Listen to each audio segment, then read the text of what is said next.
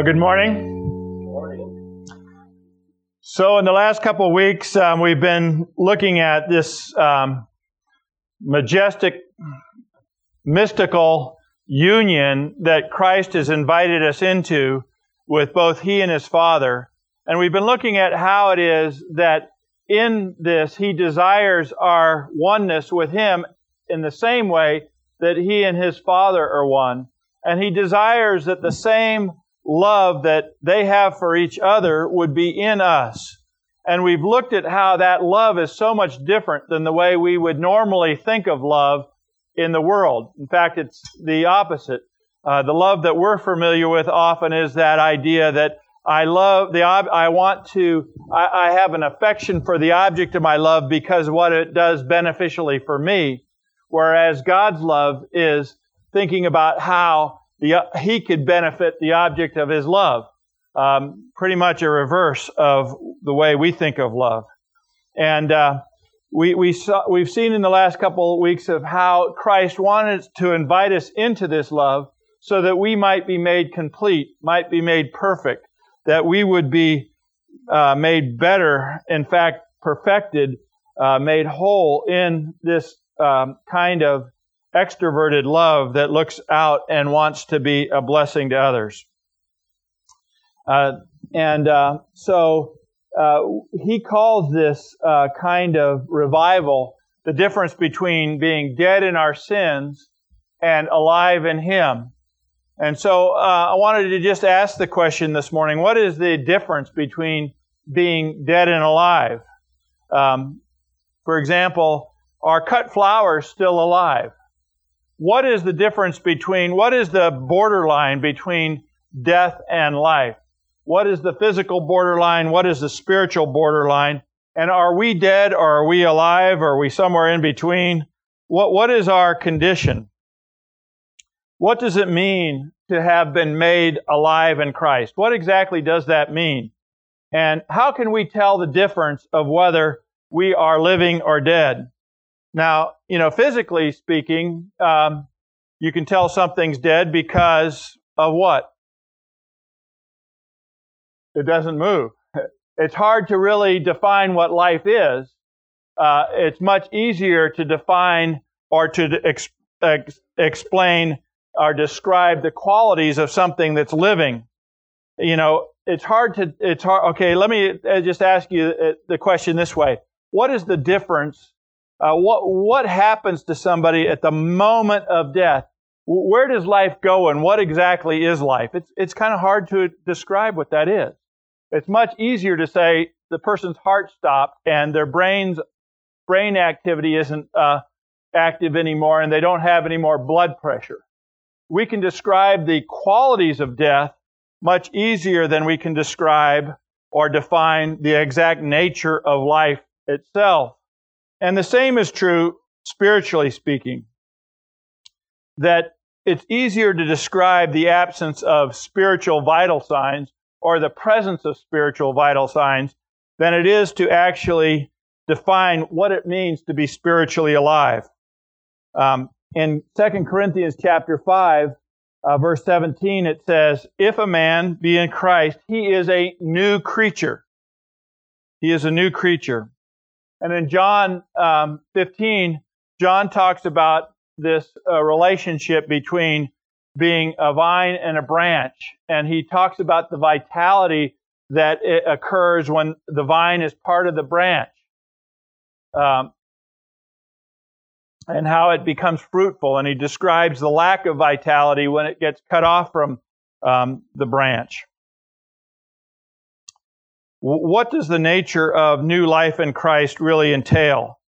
Uh, well, uh, like I said, it's easier to describe the vital signs of a spiritual life in Christ than it is to actually define life itself. And those vital signs, in in many ways, parallel the this the physical vital signs of being physically alive. What happens to a body the moment what we call life leaves it? At the moment that whatever life is leaves the body, all of a sudden there's just this explosion of uh, unrestrained destructive bacteria that starts breaking down the body.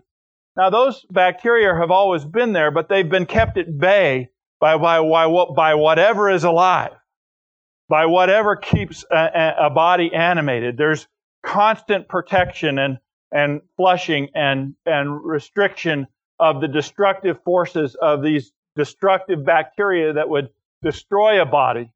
But at the point of death, those forces that would protect a body are immediately gone. And the body all, all of a sudden quickly starts to decline and fall apart and become uh, uh, uh, subject to the harmful effects of, of decay.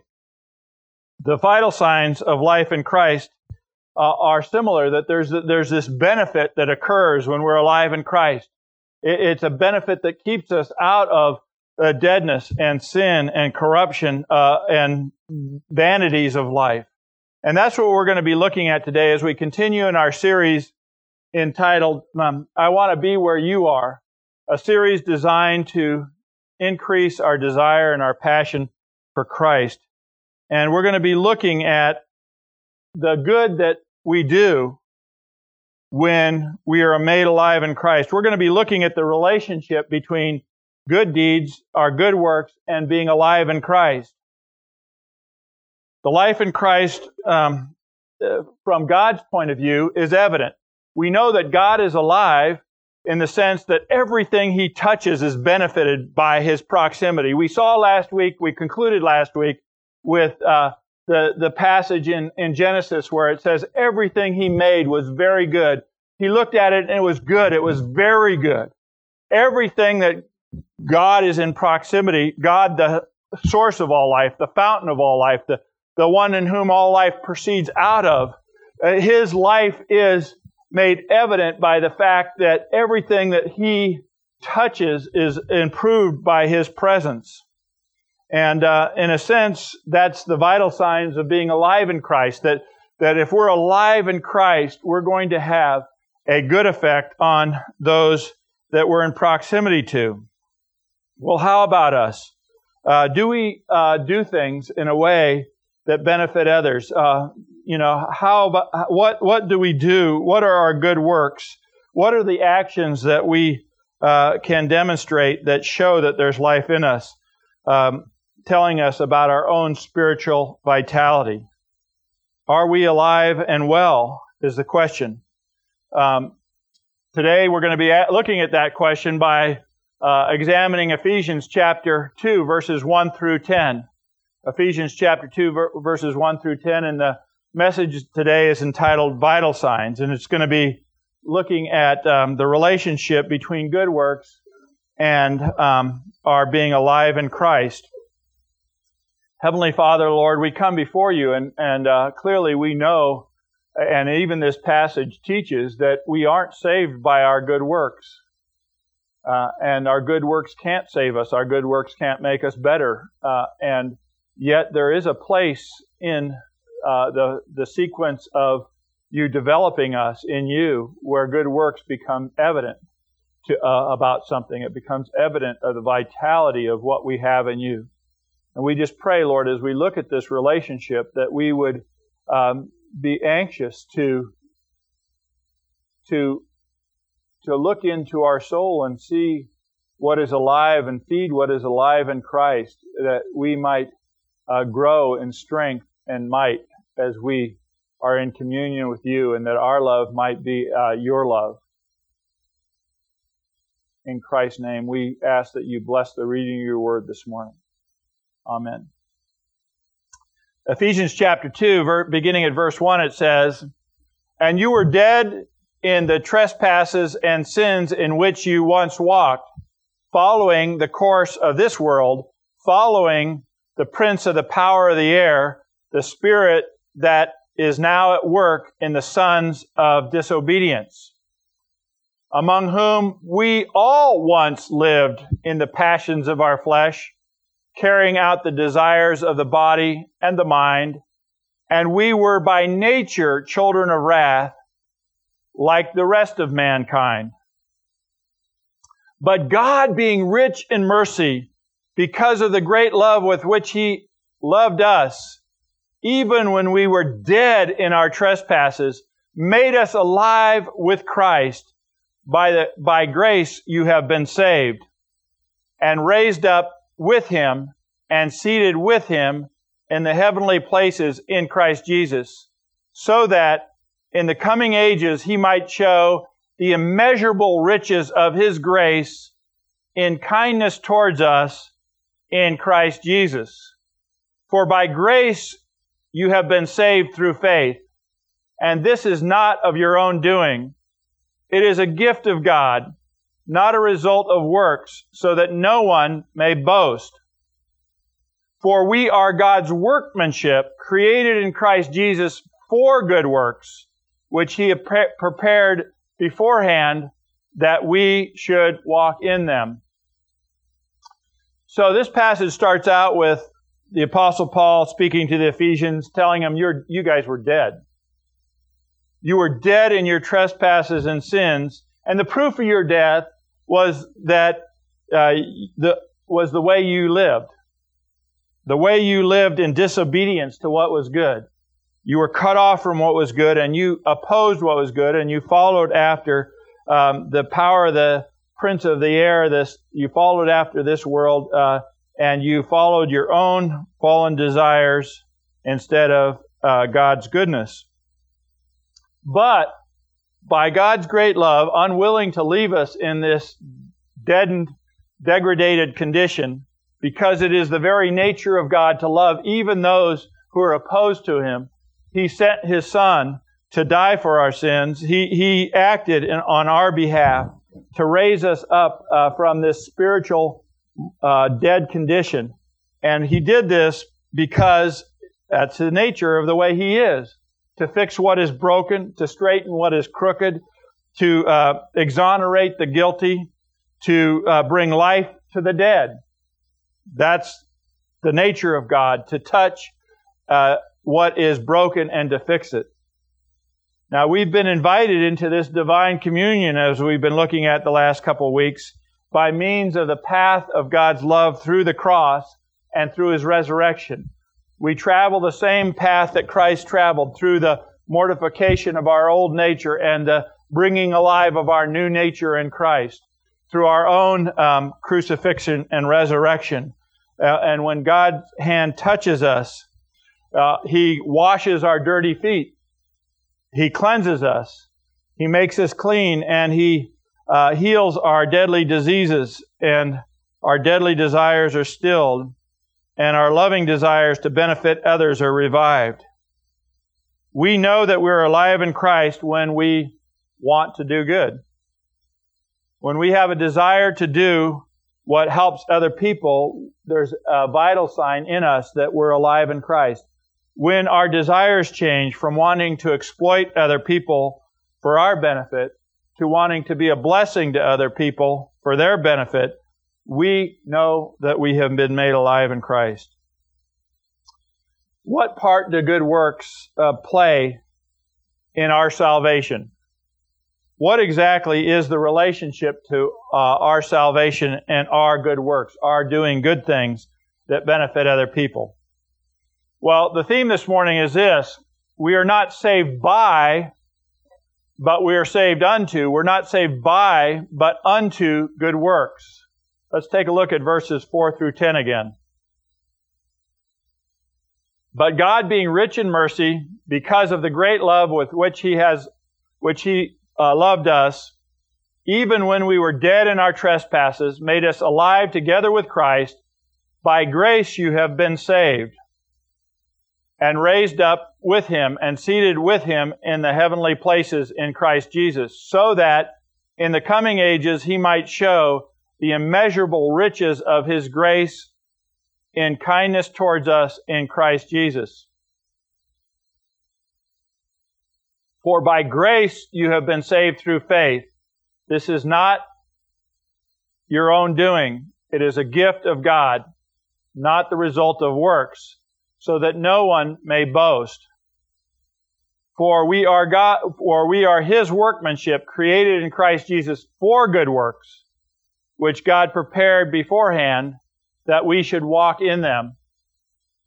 So we are saved not by our good works, but we are saved unto our good works. Um, what does it exactly mean to be saved? You know, I think oftentimes we as Christians have a uh, limited view of what exactly salvation means.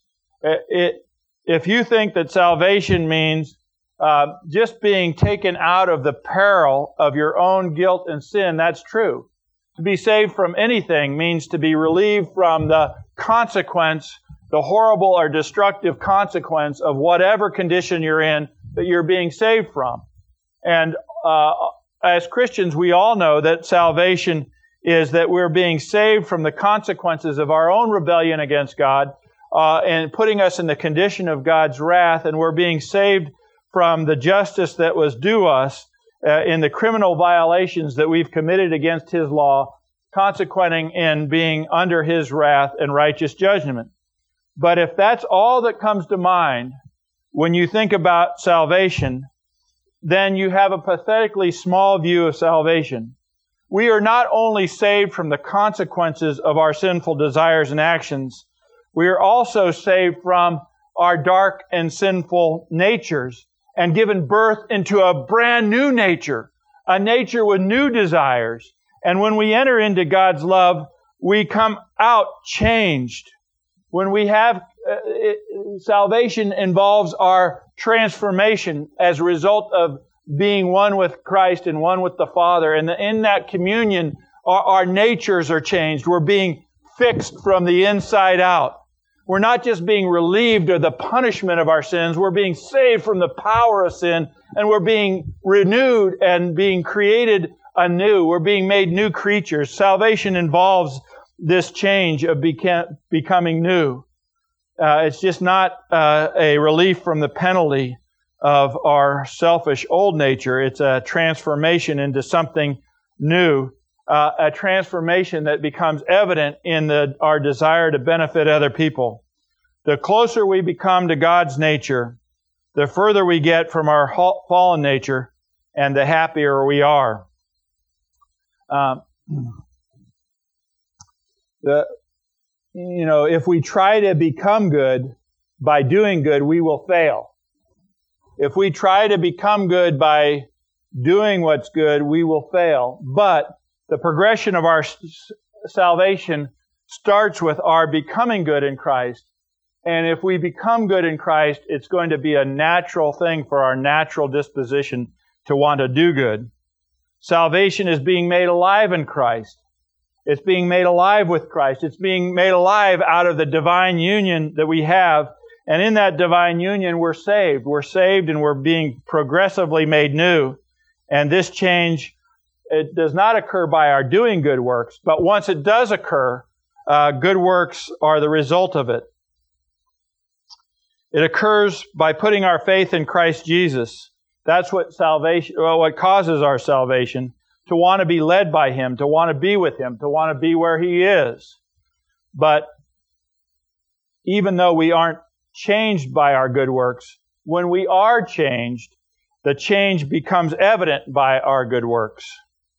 If the nature of God's love uh, changes us from what we were to what we are becoming, from what we used to want to what we now want, then the evidence of that change will um, uh, be expressed in our actions based on different desires we will see in that change that our actions will be in accord with love, God's love, wanting to be a benefit to other people. If we try to become good by doing good, we will be frustrated. If you think you can become good by doing good, you'll be frustrated. But if you think that you are good and you don't do good, you're in a delusion. When God saves us, He brings us into His love, which starts repairing us and reviving us. When we uh, enter into a dependent relationship with Him, uh, He progressively changes us. In my case, more slowly than my wife would like. Probably.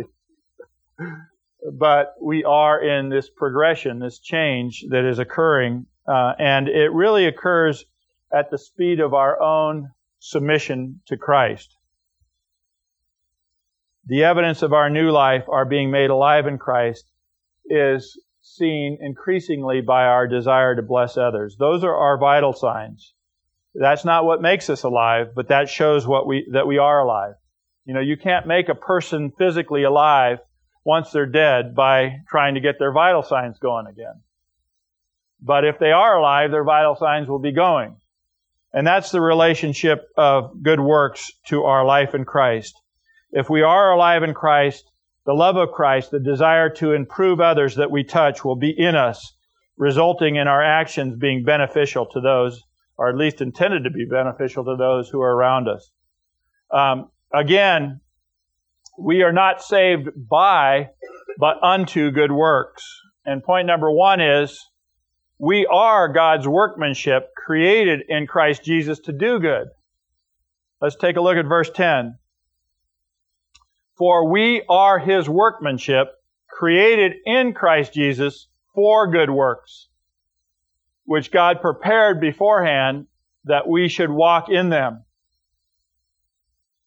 One way of looking at salvation is that when we are saved, we are saved from ourselves.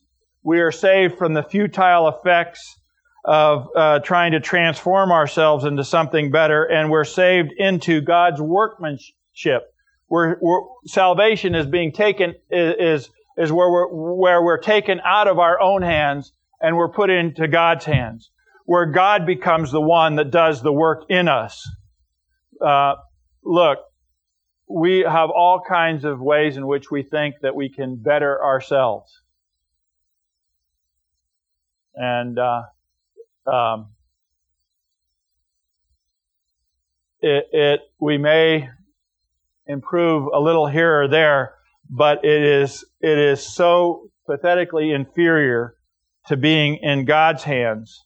Uh, look, this salvation that we're experiencing is the reversal of the Garden of Eden. In the Garden of Eden, Adam and Eve decided to take themselves out of God's care and determine for themselves what is right and wrong. It was a, it was a decision that's exactly the opposite of salvation. The decision to say, I don't need your guidance, God. I don't need your care. I don't need your direction. I can direct myself. I can become my own moral determiner is what Adam and Eve did. And that's what killed them. They died that day spiritually. They died immediately spiritually uh, when, when they decided to eat of the tree of the knowledge of good and evil uh, as God warned them that they would. And our salvation is the exact reverse of that. The second Adam came, Christ Jesus, and showed us the exact opposite pattern when he said, I want to do what my Father does, and I want to say what my Father says. It's a total reversal of that attitude of total submission to God and His ways. And when we do that, um, we are in his workshop and he is and we're becoming his his his uh, you know he's working on us by his design. Now think about it this way. Supposing you had um, a um, prideful five year old kid that said you asked the kid the little boy you know you said okay son uh, you have a choice. You can build your own house or you can have a professional builder build a house for you, which would you prefer? And the little five year old says, I want to build my own house.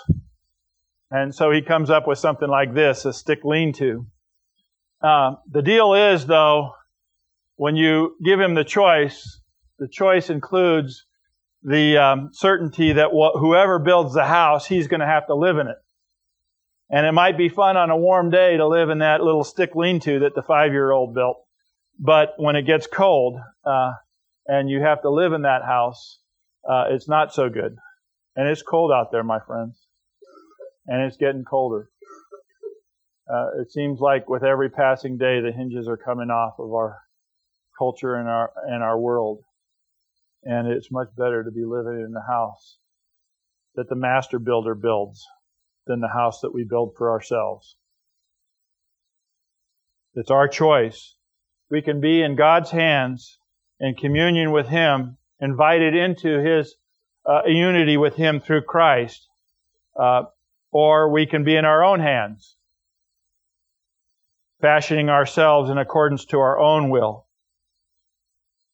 If we choose God's hands, we are God's workmanship, and the purpose of His workmanship in us is for us to be like Him, benefiting whatever we touch, doing good works. We don't lose our individuality when we're in God's workmanship. He makes us each different and compatible with one another so that we together can benefit each other. Each of us is designed into the body of Christ to be different kinds of workers in harmony with each other. God prepares for each of us a job description. And each one of us has a job that He has prepared for us to do ahead of time. He crafts each one of us with a different way of benefiting the whole body. The hands have a certain benefit, the feet have a certain benefit, the ears have a certain benefit, the tongue has a certain benefit. Every part of the body is designed to benefit the whole body. Uh, if the tongue thinks to itself, I don't need to be part of a body, I can do all the speaking I want on my own, separate from the body. So I'm not going to rely on my ears. I'm not going to rely on my heart. I'm not going to rely on my feet or my hands. Uh, apply that to the very popular notion today that you don't need to be part of a group.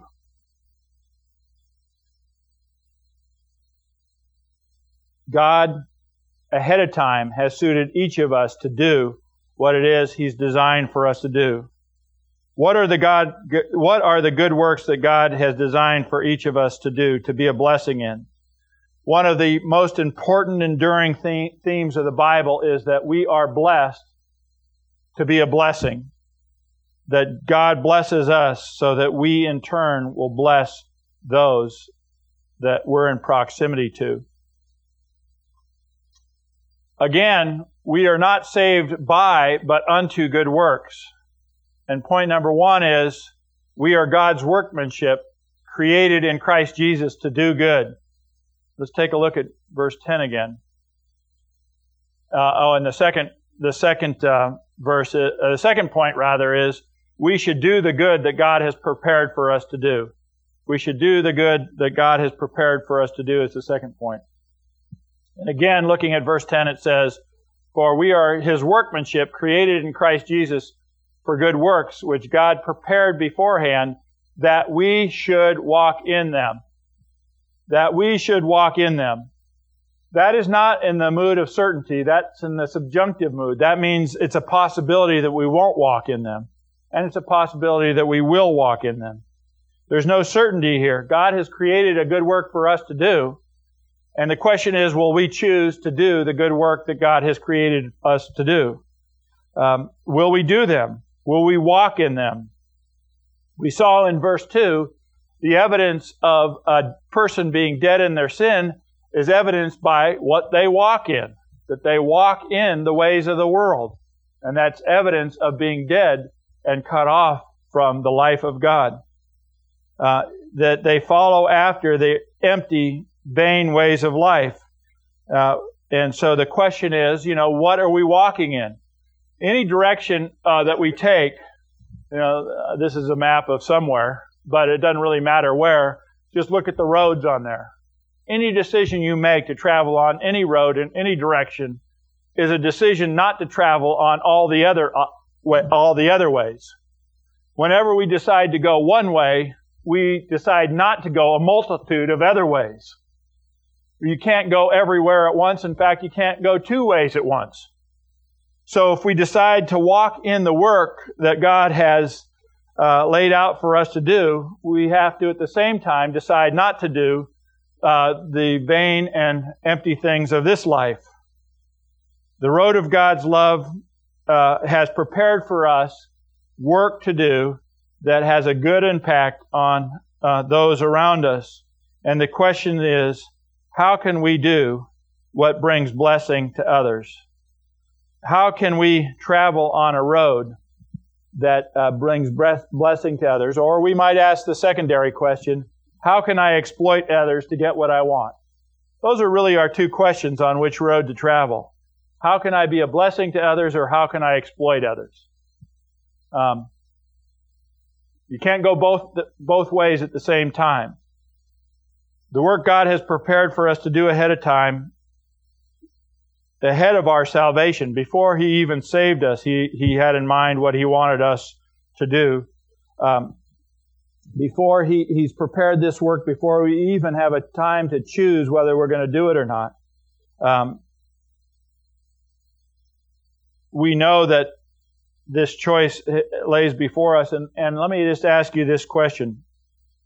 Uh, in terms of what men all desire, peace, glory, and honor, whether they're pursuing it through the world or through God, has anyone ever found joy by exploiting other people?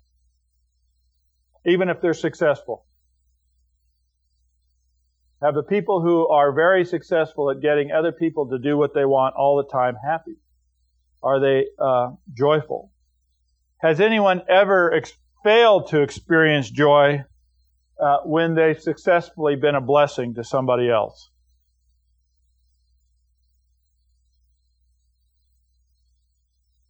Here's the question I'd like to ask you Is it better to be alive or dead? What do you think? Alive or dead? Alive. Well, let's live. Let's live in the author of life who gives us life. And let's live in Him by agreeing with Him, coming into accord with Him, and wanting to be used by Him to be a blessing to the world. Corinthians, uh, Colossians rather, chapter 3 tells us, uh, well, let me just put this in practical terms. Uh, this is a decision we have to make every day. Uh, we have to wake up every day and decide which way am I going today? Which road am I going to take? Jesus says, tells us, you know, that we are to die to ourselves daily and come alive to Him. Uh, we have this choice every day. Um, we could, I could have chosen uh, a thousand times in the last thousand days to live for Christ, and tomorrow I have to make the choice again. Or I could have chosen a thousand times in the last thousand days to live for myself and to reject Christ, but tomorrow I have another day. And I could make a choice for life tomorrow. And uh, Colossians uh, chapter 3 uh, sets out some rules for holy living, for making the right choice. And it starts out by saying that we should set our mind on things above, not on things below. And then it goes on to say that we should take off, like taking off an old dirty pair of clothes, we should take off our old nature and put on our new nature in Christ. Heck, you get dressed every day, right?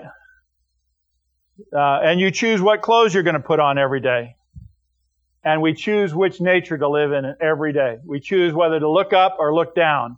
We choose whether to wear the old clothes or put on our new clothes whether to wear uh, the attitude of Christ's love towards the world, wanting to be a, a blessing, or putting on our old clothes of trying to figure out how to get people to serve us.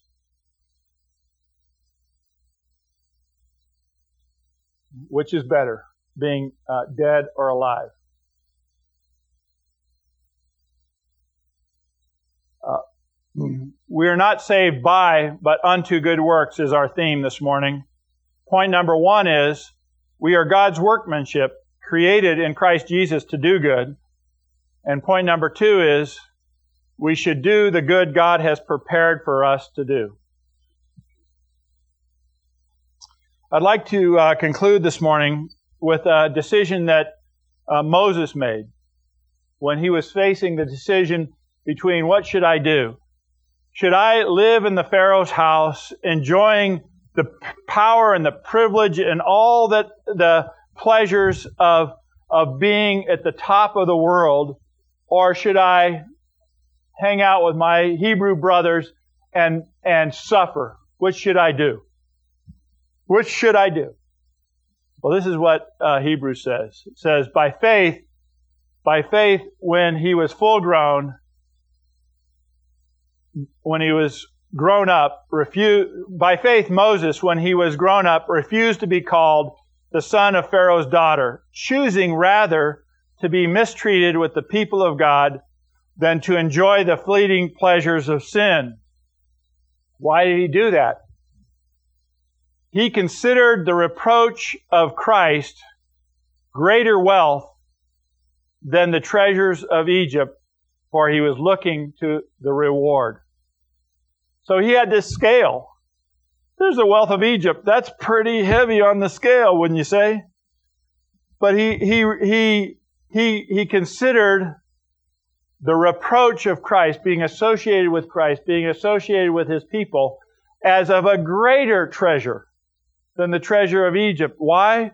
Because he was, he could see the whole picture. He, he, he was looking ahead to his reward. Uh, Notice what it says in our reading today. By grace you have been saved and raised up with him, seated with him in the heavenly places in Christ Jesus, so that in the coming ages he might show the immeasurable riches of his grace and kindness towards us in Christ Jesus. I don't know. Uh, it, it's a grace that can't be measured, and it and and if you can't measure, you could probably measure the universe if you had a long enough ruler. But the grace of God cannot be measured. The blessings of God cannot be measured. And that's what's in store for us. That's what is on our side of the scale. As we decide in this uh, world that is perishing what we should do, should we pursue the um, perishing benefits of this world, or should we seek to live in communion with Christ with the prospect of joy now and immeasurable blessing forever? What do you think? Let's pray. Lord, um,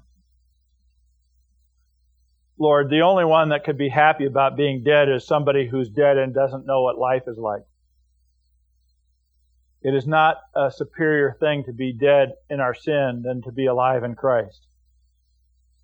And we just pray that uh, this week, as we go out into um, our uh, into our jobs and into into the world that we would just in the morning think uh, am i going to put on my old nature or my new nature am i going to look at this day as an opportunity to be a blessing to other people in the love of god or am i going to look at today as an opportunity to get other people to do what i want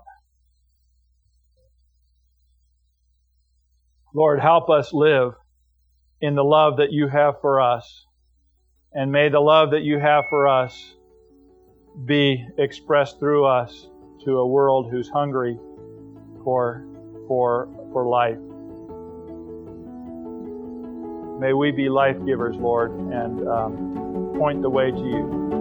In Christ's name we pray. Amen.